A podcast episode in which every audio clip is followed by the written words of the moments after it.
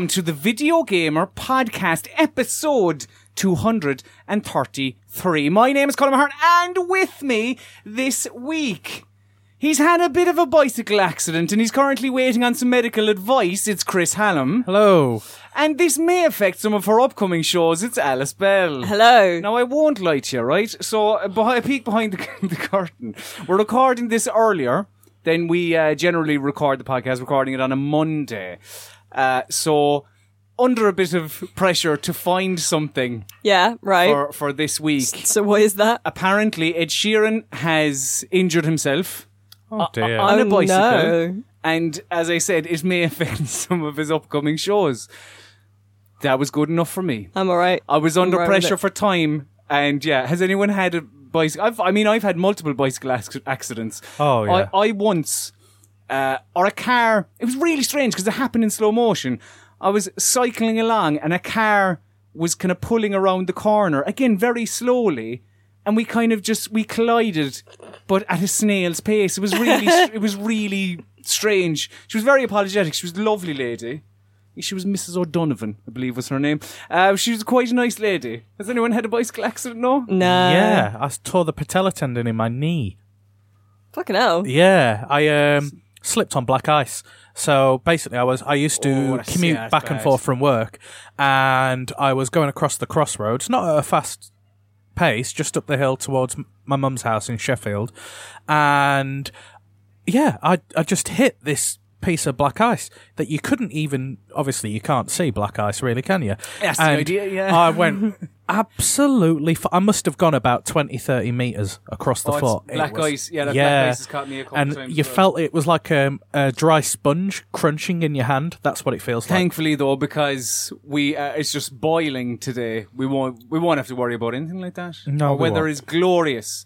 Apart from the gang Well- back home, mind yourselves, lads, for fuck's sake. Yeah, the island is in the grip of a, a hurricane currently, right? Apparently so. ophelia Yeah, Ophelia, you're breaking my heart, shaking my confidence, baby. so a guy who was, it was really funny. Some guy like tweeted at like the island rail and was like, any chance of cancelling the 510 from wherever to wherever tomorrow? Cause I could do with a lion. And they were like, uh, no, no plans yet, but like, we'll let you know. And he was like, I'll probably know before you do because I'm the one driving it.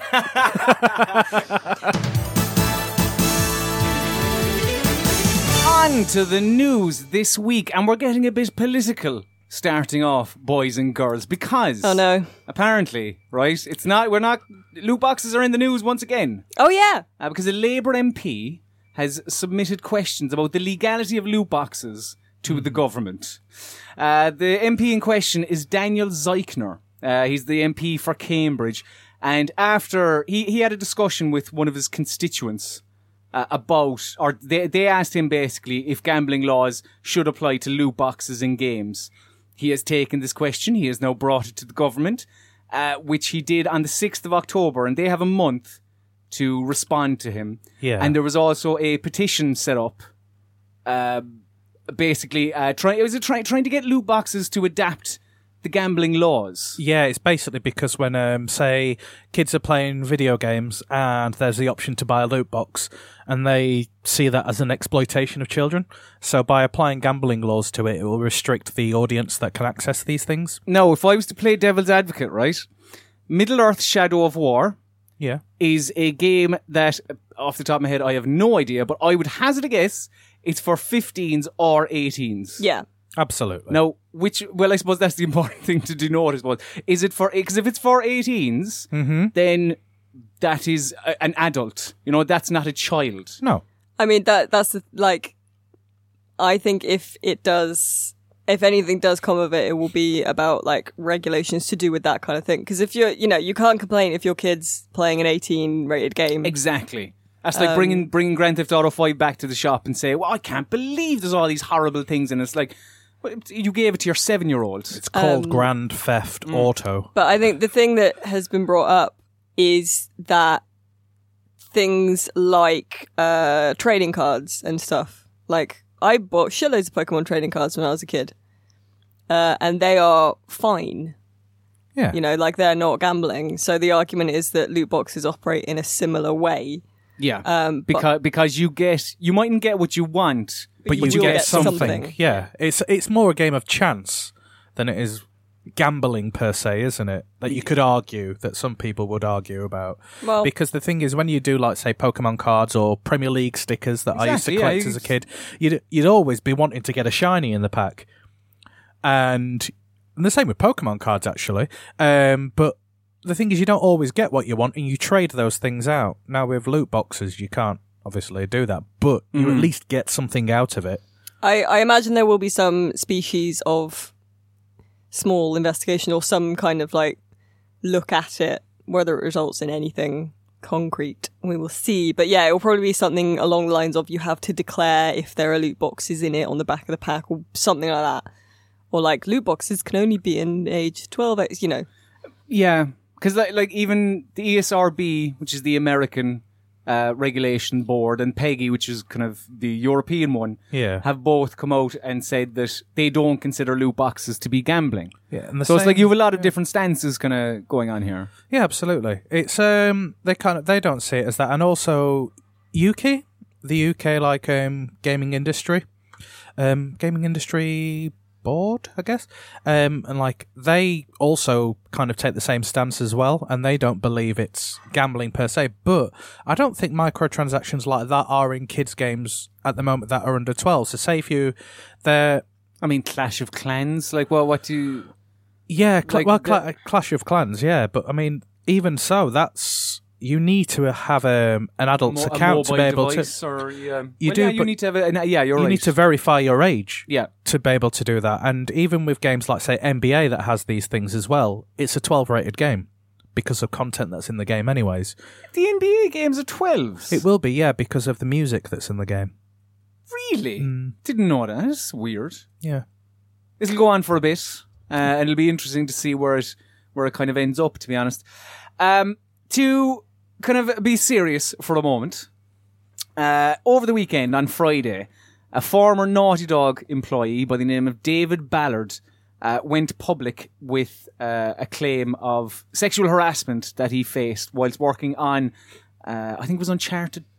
Or was it on last? I don't know. It, was a Naughty Dog game. it I- was I- Uncharted 4. That it was his last 4? project there, yeah. Um, so he, he first went to Facebook and uh, yeah po- posted it privately to his friends and family and whatnot, and then decided to go public on Twitter. And uh, his statement was: In late 2015, I was sexually harassed at Naughty Dog by a lead. My work environment became extremely toxic afterwards. In February 2016, I had a mental breakdown at work, and Sony PlayStation HR became involved. When I told them about about the harassment, they ended the call and fired me the next day. They cited the company was moving in a different direction, and my job was no longer needed. They tried to silence me by offering 20,000 if I signed a letter agreeing to the termination, as well as to not discuss it with anyone. I declined to sign uh, and I have been em- unemployed for 17 months since. Now, uh, after that, Eurogamer went to PlayStation themselves looking for a, a statement on the matter. And their statement was, we have recently read on social media that an ex-employee of Naughty Dog, Dave Ballard, claims that he was sexually harassed when he worked at Naughty Dog. We've not found any evidence of having received allegations from Mr. Ballard that he was harassed in any way at Naughty Dog or Sony Interactive Entertainment. And they go on to say that harassment in the workplace is something we take very seriously. And, you know, we, I suppose, like, we, we would have, have this on record if, if that was the case. Um, I, I, I mean, well, first of all, I suppose this. I, I, I can't remember. Does he say he does? Yeah, yeah. Uh, Ballard kind of mentions in his statement about you know a lot of people now are coming forward about the harassment that they have faced in in the workplace because of the Harvey Weinstein stuff that everyone listening, I'm sure, is well aware of. Yeah. Uh, and kind of, I suppose, felt that he could come forward now. Uh, but PlayStation's response to it is quite strange, I found. Like to I to think it's bad. well, one one like- hundred percent.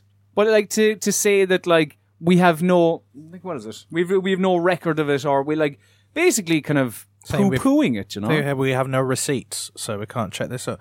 It's the thing is, if an allegation is made in any way, shape, or form, however small or however large, it needs to be investigated.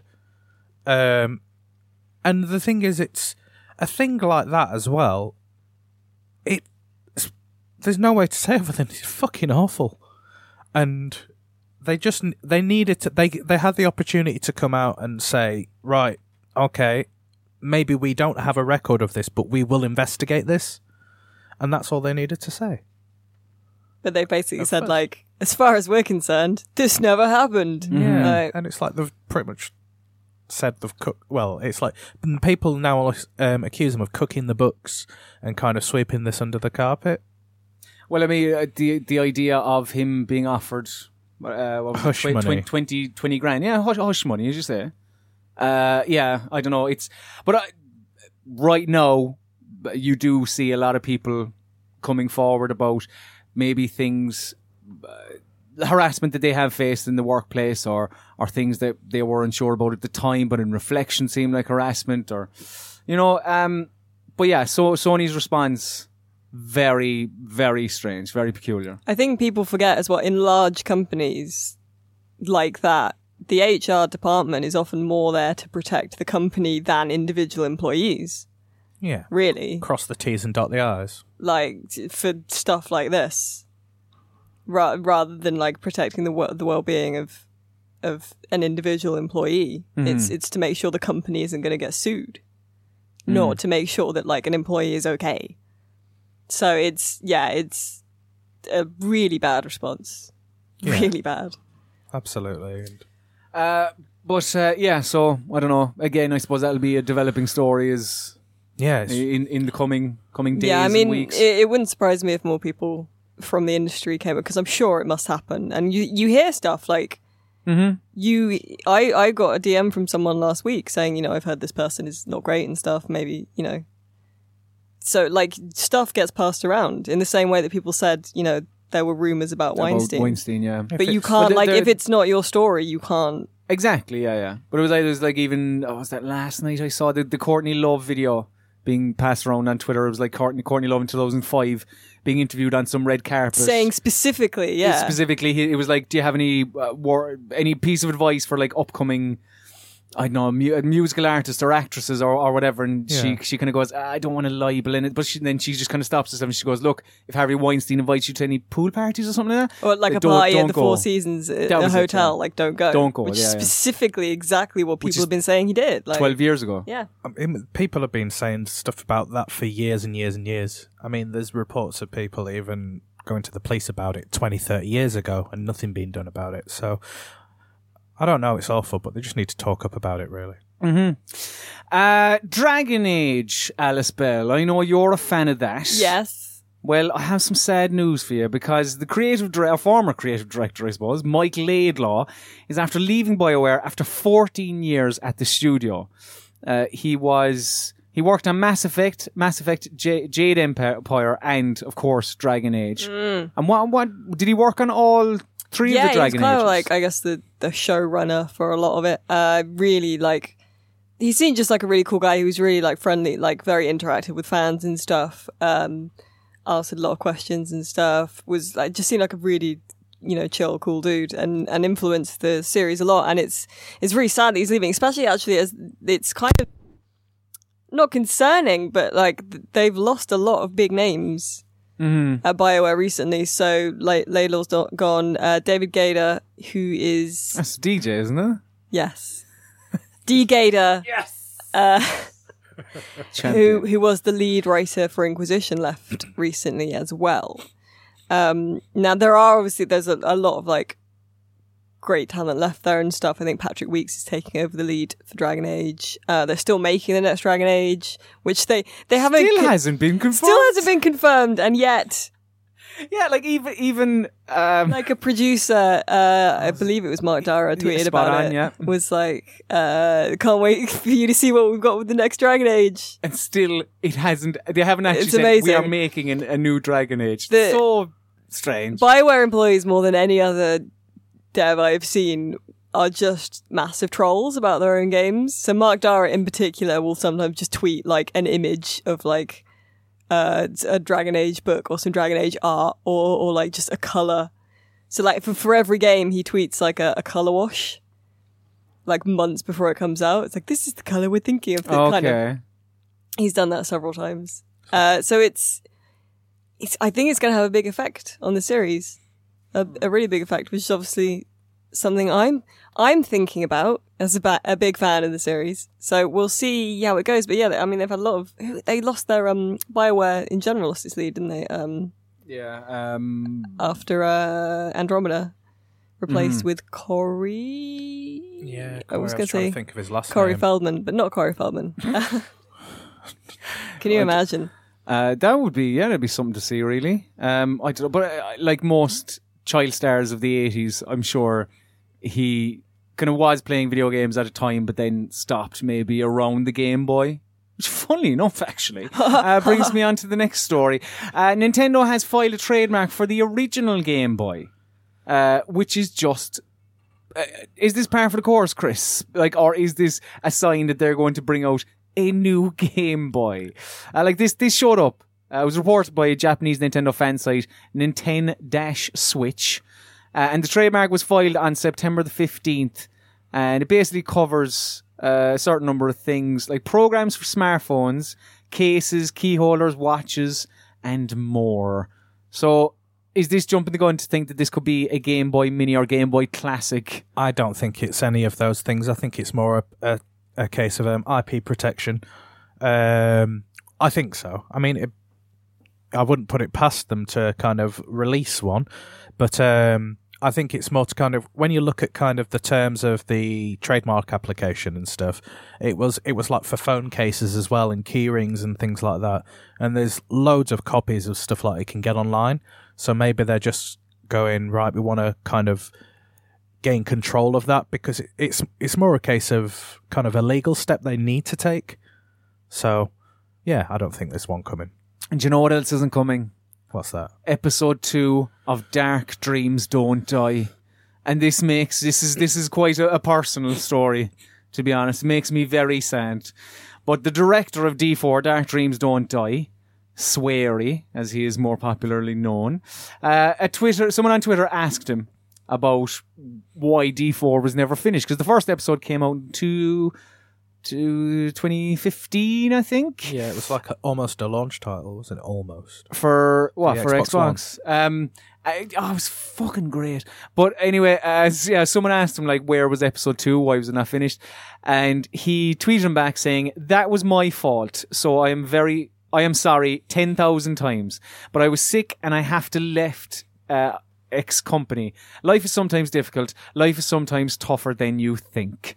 Uh, so it was basically, yeah, he that was around the time that he left uh, that developer Access Games for health reasons, then retired and has now subsequently come back with uh, White Owls, which we'll get onto in a second. Yeah. Uh, but like, yeah, do you know what? He's spot on. Sometimes life gets in the way of shit, and you just you just have to kind of realize that and move on. It is sad though because I made a habit of asking Phil Spencer every year before E3. Never responded to me, sadly. Uh, but I asked him every year. I was just going like, "Listen, are we getting a trailer for the next episode of D4? 'Cause that would be that would be absolutely banging." Phil didn't answer me, sadly, as I say. But He's now a busy I know man. we won't get. He is a busy man. in Quite fairness. busy these days, yeah. Uh, but yeah, speaking of Swery, The Good Life has finished with 45% of its FIG goal, or its FIG campaign Mm. is finished, I suppose. Yeah. Uh, where, I, do, I don't really know where it's going from here. He's um, launched it on Kickstarter now. I'm just going to try all of them. Yeah, Yeah. go for it. Yeah, 'Cause- process of elimination. Fig's a weird one, right? Fig. So the first thing funded on Fig, I think, was Psychonauts 2. And Tim Schafer of Double Fine, who are making Psychonauts 2, is like one of the board of Fig or something. It's like, so it's Kickstarter, but also you can put in money to get investment Yeah. shares in the company. Uh, and I think it's a bit of a confusing one for people who are used to just like, if I give you some money, you make the thing. Uh, rather than if I give you a lot of money, then you make the thing, and maybe I get some, you know. But it's like Kick- Um, Kickstarter confuses people anyway because they almost think they become investors. Like it's Yeah. not Kickstarter. You're pre-ordering a product that doesn't exist. Yeah. that's what it Basically, yeah. is. Um, and it was, I mean, for starters, A, Fig is kind of, yeah, confusing. And B, uh, he asked for like 1.5 million, which even massive, that like, gone are the days when games would regularly make that in their Kickstarters. You, I think you need to be a bit more kind of, you know, conservative. come down a bit, yeah, with your estimates of what you can achieve on a crowdfunding platform. And also, the thing is with Fig, people tend to use that platform as a means of raising initial funds to then interest other investors and backers to kind of get involved with their project.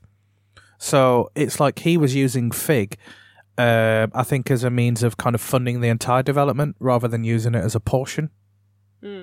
And I think that's where it kind of fell down, really.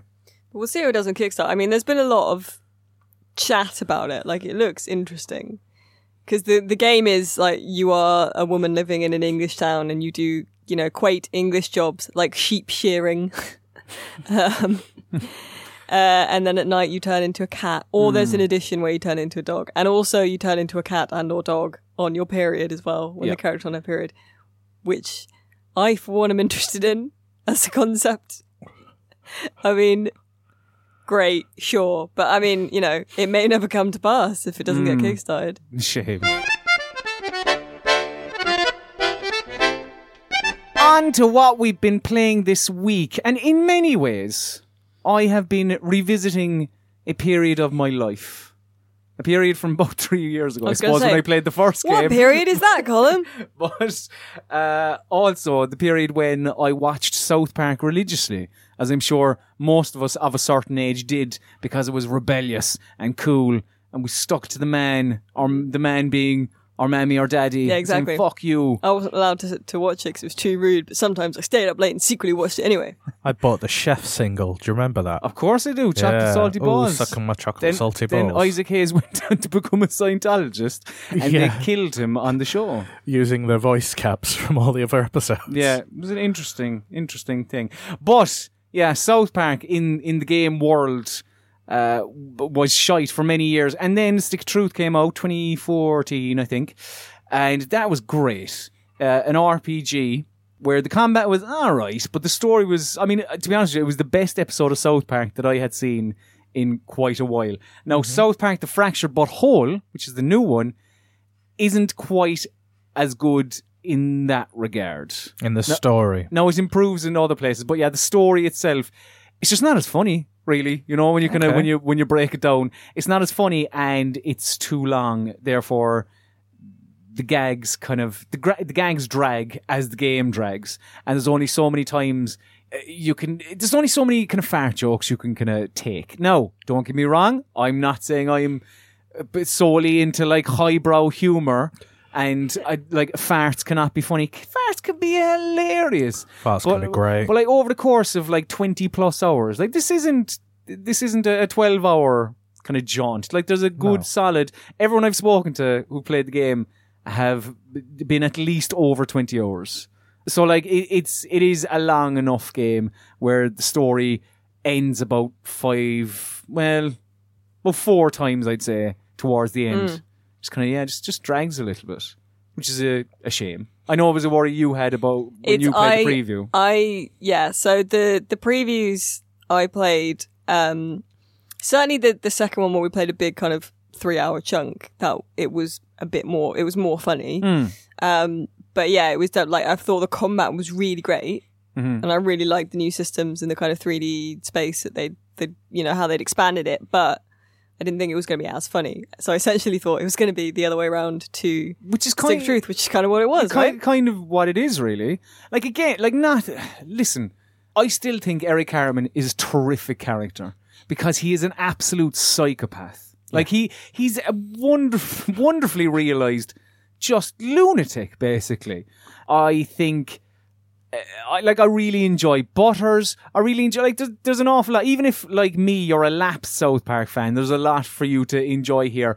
But it does it does play to say some of the strengths of more of the more recent seasons and episodes of South Park, even some that I wasn't kind of familiar with, uh, which I won't go into massively for spoiler reasons. But uh, yeah, the, the, if you're a fan of South Park, you'll enjoy this probably because like even if forgetting all that, just walking around the place is ah so good. Uh, Like I remember again playing the Stick of Truth and thinking similar, but jumping back into that world, it's so good. Seeing the cartoon kind of come to life and creating your own episode of South Park almost. Seeing where landmarks are in relation to other ones, kind of going, all right, the school is there. and then when I kind of walk down this way, I, I come across Cartman's house, or do you know all, all these kind of different landmarks. is really, it's it's just cool. It's like a procedural experience. It's yeah, it's, Yeah. it's very very interesting and very very nice, very very kind of comforting almost in a strange way, you know. But the the combat is definitely where uh, the game shines. Because I look back at some of at the Stick of Truth combat, you kind of forget it. Like, like all right, fair enough. Everyone everyone at the time kind of went like, it's, yeah, it's easy or whatever. But my God, when you compare it to the to the fractured butthole, it, this is a massive leap rather than on a single plane like the first game, it uh, you have a foreground, a middle, and a background. It happens in, in a, a fixed grid. When you have a, a full party of, I'm trying to remember, what is it? Eight, I think, off the top of my head, but the, a full party of a number of characters. You can choose three of those to bring into most battles with you, and uh, like some some of them will be better support characters or better kind of aggressors. More you be able to pick up kind of a healing type class, uh, and you kind of build up your your your party. And because yeah, because it doesn't happen on just a single plane, each attack or each ability, I suppose, rather than attack that everyone does. I suppose what what could I say? They all have a different kind of area of effect. Really, some of them like uh, one character. See, I don't know. You don't even know if, if like mentioning character names is a spoiler, but like one of the characters has one ability that I fucking spam the shit out of that kind of happened in like a, di- a diagonal Yeah. way. Uh, another character, they have like a grenade type thing which you can pull into play at any point of the grid and attack an enemy anywhere on the grid. So they've all, all quite varied. Like for instance, right? So everyone has three uh, uh, kind of abilities, if you want to call them that, and one ultimate. And the ultimate uh, there's a meter on screen that you fill up over time by attacking your enemies, or there's like a recovery. Uh, I think it's called Ultimate Recovery, where when someone attacks you, you have a certain window to press the X button or A on on Xbox. And when you have the Ultimate up, everyone has their own Ultimate special super power, and they all same as the abilities. They all do different types of things but they have like quite a long little cutscene intro hmm. bit to each ultimate. And they're, do you know what? They're very good when you first see them. The Coons, Cartman, his being like one of the better ones. It's, it's very good. Hmm. But then when you have to see that all the time, it becomes a little tiresome. The It's like the summons on Final Fantasy. well, this is well. There's also summons in South Park, and they also like there's four different summons with different periphery characters, uh, and when you use one of these, sometimes they're to attack other enemies, sometimes they're to to Heal, heal. yeah. Uh, and when you kind of uh, when you call on one of these, again, same type of thing. It just takes a little bit long. There's no, do you know what? It, it would really benefit from a fast forward button or a skip enemy turn button or something like that, just to speed up the process because it is, it is a turn based RPG. So the thing, like, just sometimes you want to kind of push it on a little bit because it's a game that relies on comedy, but when the jokes are happening over and over, they're constantly repeating themselves, they lose the kick of the punchline. becomes a bit rote. Mm. Yeah, in that regard, it's I don't know if if it had some sort of skip function that would would have been nice. Or even if it edited the animation. I don't Yeah, just kind of brought it down a bit. Yeah. I remember don't know. feeling kind of a bit like that in the first one as well, though, because uh, the one in particular I remember is uh, if you had Butters in your party in the last one, and he, you did his special attack, he every time. I mean, it was really cute because I still find Butters quite cute, but he would you'd have to watch the animation of like Butters with a little butterfly, and then him turning evil, Yeah. turning into Professor Chaos, and then a giant Professor Chaos coming on screen, like hearing go, meh, meh, meh, And, like, uh, like every se- time. seeing it like the first two or three times, maybe you go, You're "Ah, like, yes, ah, yeah. Butters, yeah. But then after a while, it just yeah becomes a bit bit tired. Yeah. Uh, but still, like, and, and yeah, all right. The first one not that challenging. This one not overly cha- a bit a bit more challenging to be fair, I suppose. But I'd probably recommend people play it on hard if, if Really? yeah, Because I I, think I would. found it um much more challenging in the combat. I found it more challenging, but not not overly. Like I, I how many? I didn't die an awful lot, But- and I think a lot of that is down to again, like when I talk about it being more RPG like. Yeah. uh, you have these things that you collect called artifacts, which I kind of s- sort of understand power in Destiny now, because in South Park they have might. which is this a similar thing. You have your Yeah. might number, which by the end of the game you are going to be fucking minted because you rarely use money. You are going. You're probably going to have 800 might. Uh, your level is going to be outrageous. Like you're going to be a, a god-like figure. But uh, yeah, I, I did want to kind of bring up as well when I talk about the RPG-ness. Like the character, the customization in this is great. I think people kind of spoke about this in the preview stage a, li- a little bit, uh, where you can create a character and you can basically choose. Of course, yeah, you can create whatever they look like. That's grand, and you can also create a girl, which you couldn't do in uh, the first game. But you can also create like a, uh, a non-binary character. You can choose their sexuality. You can what else can you do? You can choose their religion. You can choose like you can fucking craft pretty much every single thing about this character that you want to craft. You can do so Yeah. which I think is quite cool. And uh, at any stage in the game, you can also change that. So, like, if if yeah, if you want to kind of go back to you talk to a specific character to do all this, if you want to go back to to them and kind of go, no, I rather than be a, uh cisgender girl, I want to be a transgender boy, or I will rather than um.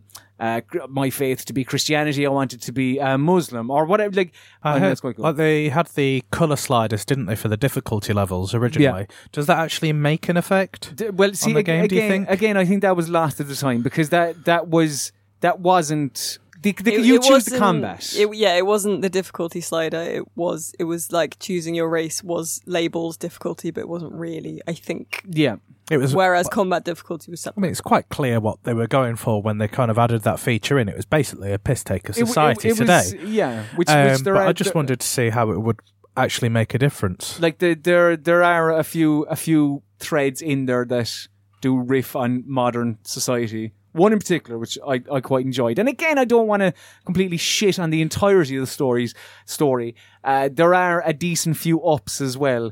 It's just it kind of twos and fro's a little bit much for my liking, and by the end, most certainly does kind of drag a little bit. But be- like all in all, I very much enjoyed it. Very it, much. It'll be interesting to see like, like different people's takes on different parts of it. It's better like with the RPG system because I know like uh, a bunch of trans people have said actually the way that they've implemented that in the game is not good. But you know, I guess you know we'll we'll see like you know as as it's out Mm-hmm. or when it's out, we'll see more people talking about it. It'll be interesting to see. Well, yeah, yeah, exactly. I'd be And then- very intrigued to hear other opinions Perhaps on they're it. the first of many, though. Do you know what I mean? Hopefully, in terms of trying to. I mean, South Park's always been about pushing boundaries, hasn't it? Yep, yeah, yeah. Um, comfortable or uncomfortable. So well, I think I think that's all. Like their mantra has always been, "We'll take the piss out of everybody, no Yeah. matter your race, color, or creed." and they do the whole both sides thing, don't they? And it's like they've come in for flack because of that. But I mean, sometimes you just have to take it for what it is, and kind of just if you can't laugh at yourself, how can you be expected to laugh at other people? Do you know what I mean? I it's like a in, t- in terms of like that British kind of self-deprecating sense of humor that we have, and it'd be nice to just be able to kind of just take the Mickey out of everything and just not get because everyone gets offended very easily. And South Park's always been about going, well, fuck it, let's just take the piss out of everyone, and then that way it's okay. Some people get scared as well, though, rather than get offended. Yeah, true. They get scared in a game called The Evil Within Two as well. Do they though? I believe. Well, that's for, that's for you to tell me, really. I suppose, Yeah. isn't it? Do they get scared? The Evil Within Two. I'm intrigued. Right, I don't want to be a dickhead, right? Because everyone's opinions are valid, but I can't help but feel that maybe the like somehow the people who are giving this eight out of ten played a different game by mistake. Okay. Uh, V- inflammatory comments from one Alice Bell. listen, right. I didn't used to like scary games. I used to find them very difficult to play. I'd have to sit yourself. And, yeah, yeah. I'd have to sit and play them like 15 minutes at a time, and then go away and have a cup of tea, and then come back. So, so I used to find them really difficult, and uh, obviously needs must. And now because there are so few of us, everyone has to play everything. So, so now I'm kind of okay with them, and I like I. I've always enjoyed them, but now I can enjoy them and also play them in a, a decent amount of time. Um, So, The Evil Within did a lot of interesting stuff. I liked it. Uh, the Evil Within 2, I do not think is very good. Okay. Uh, It is added. There are some bits in it that are very good, uh, but they are the bits where it's kind of doing similar things to the first game. So there are some uh, kind of more linear set piecey bits where you're maybe in uh, a mansion that is kind of uh, the playground of a, a serial killer photographer who cuts women up and stuff. Uh, and those bits are really atmospheric. They're really creepy, but kind of strangely beautiful as well. Um, there are some bits where you're being chased around your memories or your like the character's memories of the first game by this really kind of creepy, freezing cold wraith woman, and her she sings out of tune, and that comes out of your controller, and it's really creepy. Oh, Um, okay. Bits like that are really good, but you've now got these open world bits as well. So is that the main difference between the first one? Because I, I didn't play an awful lot of the first one. I think I got to the part with the chainsaw man, which is about fifteen Oh, yeah, minutes yeah. in, and I was like, ah, I can't. I'm be out. arsed. Yeah, yeah. Um, so what this has like, is it open world or does it have open worldly bits? it has open world kind of sections, I guess. So the plot of this one is is you're the same character. It's a direct sequel, and I would argue direct enough that you should probably play the first one because it references the first one a lot. I mean, I'm not having a go at it for being a sequel though. Yeah, yeah. But um, you as Sebastian Cas I can't say his name properly Castellanos, who is a terrible detective by the way, but we'll get onto that. Um, he in the first game went to like his child died, his wife left him, he became an alcoholic, and then he went and investigated a series of murders at uh, Beacon Mental Hospital, which then turned out to be inside the mind of a deranged murderer who had invented this machine that can put a load of people in one person's mind, basically. uh, right. So, second game, uh, turns out that all along, uh, Sebastian, this isn't a spoiler either, this is a big focus of the trailers, but it turns out the whole time, Sebastian's daughter wasn't dead, and she'd been kidnapped by this science company, this secret society Mobius that controls the entire world, basically. And Lily, his daughter, had been used as the core mind for a new version of STEM that they built to be like, like basically they're like, this technology is great. We can end hunger, war, etc., just by putting everyone in a fake world, essentially, Yeah, as yeah. if that would work. uh, so with using Lily, they've made this town called Beacon. No, sorry, called Union. Uh, and Union's like kind of all American, like any any town USA, uh, except as you know, as as always happens, some sociopaths manage to get in, and it turns out that because sociopaths have such like iron self belief or something, just whatever, they can control and get powers from Lily and can manipulate the world and stuff. So a all the people that used to live in Union are now either dead or turned into monsters. And B, there are these sociopaths running around creating more horrible monsters. So uh, Sebastian has to go in, kind of try and stabilize everything because it's all breaking apart and kind of folding over itself like Inception, and B, Okay. find his daughter, right? So the open world bits are kind of chunks of Union that you can go. So there'll be like a bar and a hotel and like a gas station or whatever that you can kind of explore a bit.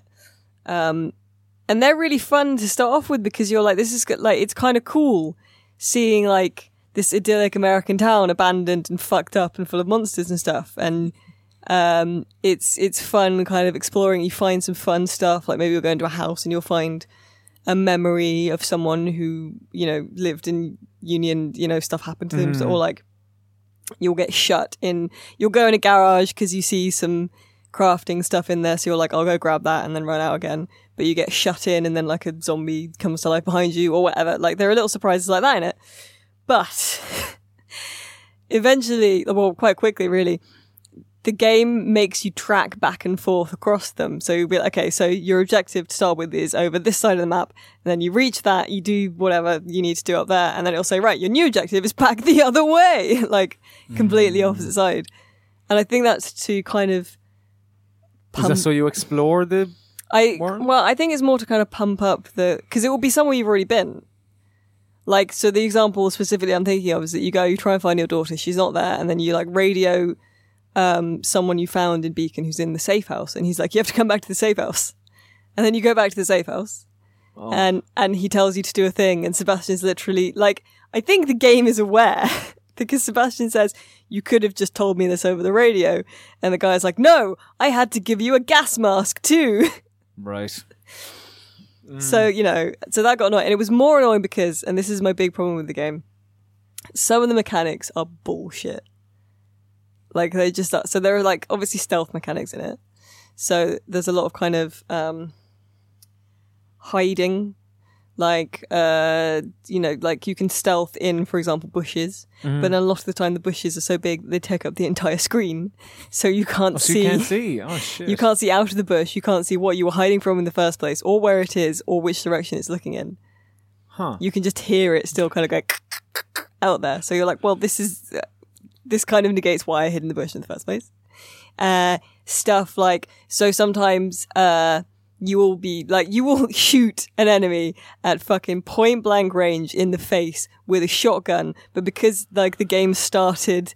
Uh, an attack animation, it's like, well, I'm not letting that stop me now, for God's sake. Right. So that gets very annoying, especially because the survival part of it, of the survival horror, is all about you know conserving your resources and stuff. Mm-hmm.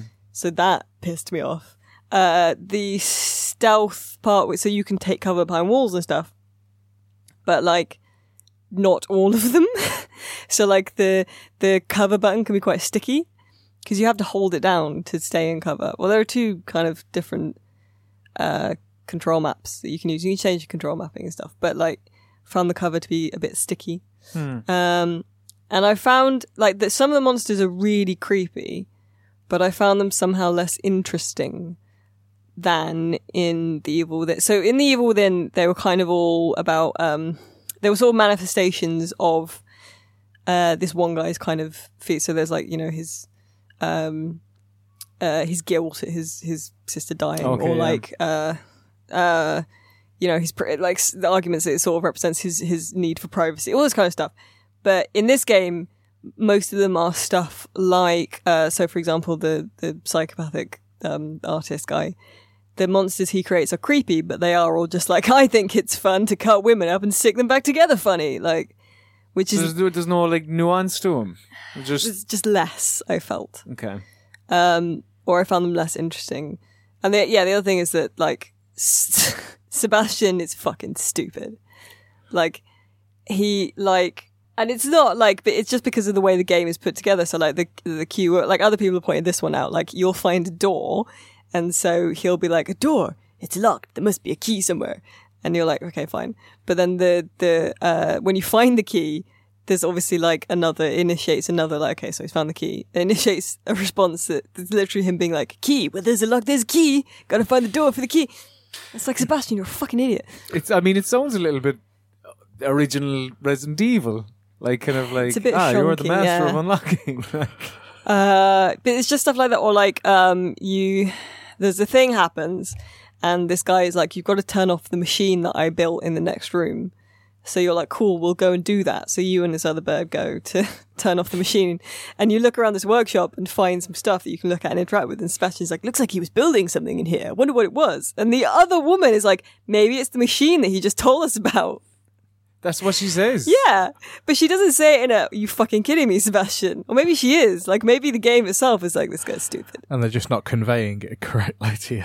I don't know. I see, yeah, that's It's that's, just weird because there there's a bit like there are mini games in it as well. Um, because you can you go to like your your room. It's called like Sebastian's room, which is him remembering his detective sergeant's office where he's a policeman, and that's where you level up and uh, get new skills and do all that kind of stuff. And eventually that unlocks a mini game where you just you basically target practice, and then if you get enough points through the target practice, then you get more rewards and stuff like that. And like one of the, if you don't get enough points, if you fail to reach the next target, one of the things he does is that, you know, that line from Hercules where he's like, disappointed. right. He does that. But then I was like, but that's kind of indistinguishable from some of his other lines. Like, there's a bit where, um, like there are collectibles. So one of the collectibles you get is projection slides that are pictures of like his family and shit. Uh, and one of them is a picture of his family. Um, and he's like, oh, this time I thought Lily was dead. And then Kidman, who's also in the first game, is like, well, she's not. She's alive. and Sebastian goes, tell that to my brain. Tell that to my brain.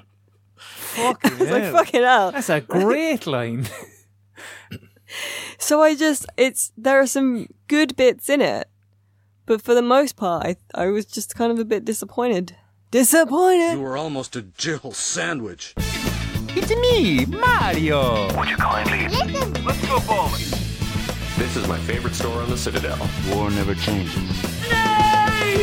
Every week on the Video Gamer podcast, I test the gaming knowledge of my colleagues with a simple game called Who Am I? I give five clues to the identity of a video game character, and you, Chris Hallam, and you, Alice Bell, must give me the correct answer. All you have to do is say stop, and then give me said answer. Now, I did just want to say, uh, uh, kind of a congratulations to you, Chris. I believe didn't you get it right last week? Yes, I did. It Yeah, was you against um, against Richard. young Richard Walker. Yeah.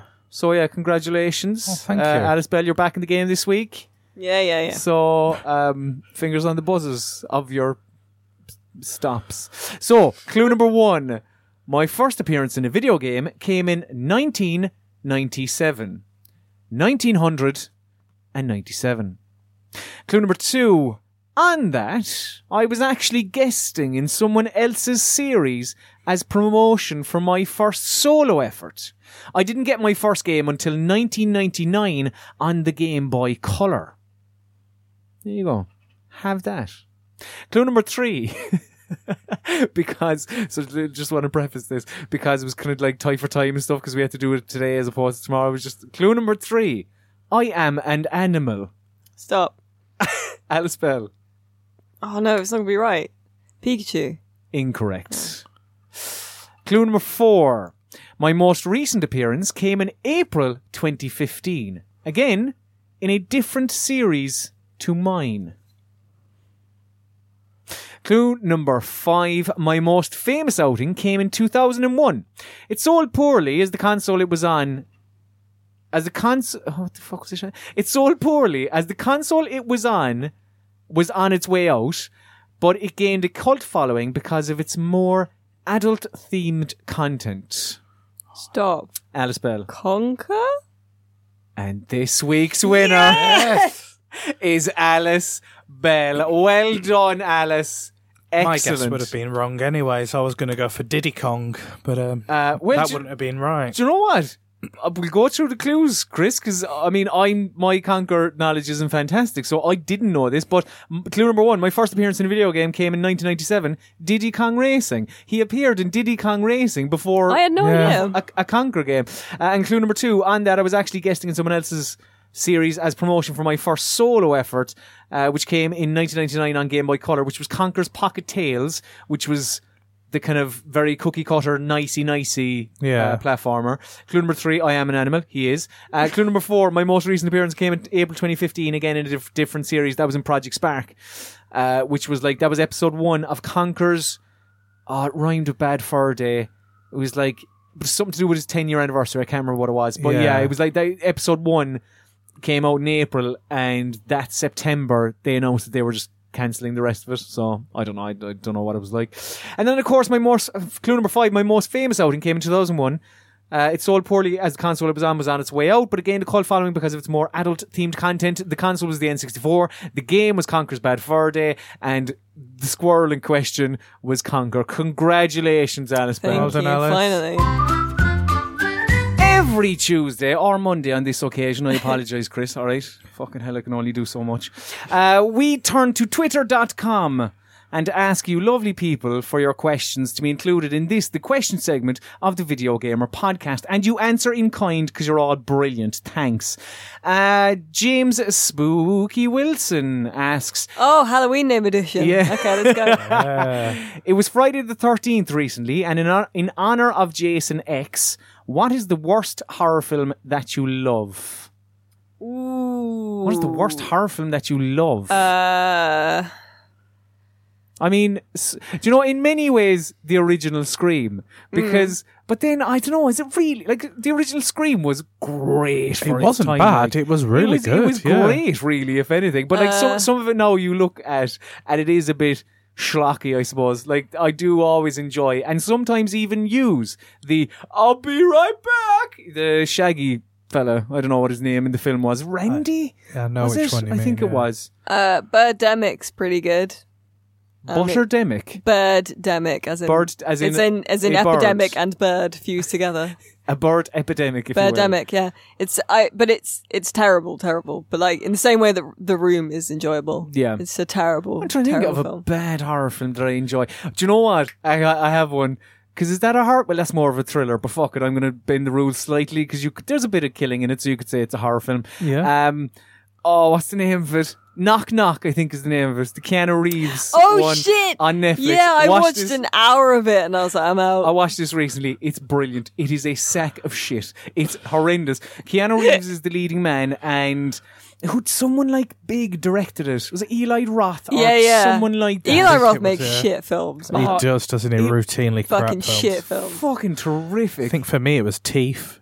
You ever Oh, the Yeah. Megan Fox. I've never seen it, but I. No, I it's not Megan Fox one, is it? Is it not? No, it's um I can't remember her name. It's this blonde lady, and um she was sexually assaulted or something, and then where her lady bits are, she has teeth, Mm, yeah. and what follows is brilliance. Mm. okay, I can imagine. Uh, Ross McMahon asks: Video games or video games? Uh, video space games, but curiously, when you refer to us as a website, it is video no space gamer. Important to uh, to remember that as well. Uh, Chris, video games are video games? What Alice said. Of course. yeah, you're not allowed to use any other option. This, this is true. This is true. Yeah, yeah. if Um, you but- if you say even- video games now, then But even, I mean, well, I would have always been a fan of video games. It's it's it's two words. Fucking cop on, lads. uh, let me see. Uh, and one final question from Zoe Jen: Should I buy a Switch? Also, what color? What color Switch? The grey one, I say. The I kind of say the grey one, greyish Do one. you reckon? Yeah. No, I'd go with the neon.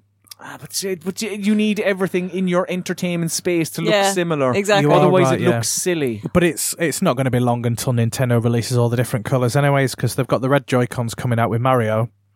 Yeah. So Was then- there a, did they have a Splatoon one, or was They that somewhere did. else? Uh, they did. They did the Splatoon Ye- yellow Pro and controller, Pink or something? and then they've done the yeah they've done the yellow. Is it lime green and pink? yeah, lime yeah, green yeah. and pink. Yeah. Um. So yeah, c- some combination of those colors. Zoe, uh, I would personally say, yeah, space gray. I believe it's called, or is that the iPhone? that's the iPhone. That's the iPhone. oh, they've infected my mind so much. Uh, but that just about does it for this week's edition of the Video Gamer Podcast. Thank you very much, dear listener, for listening. And of course, the VGBGs. Thank you, Video Gamer Boy and or Girl, for your continued support. You're all fantastic. If you want to become a Video Gamer Boy and or Girl, you can do so by heading to patreon.com forward slash Video Gamer.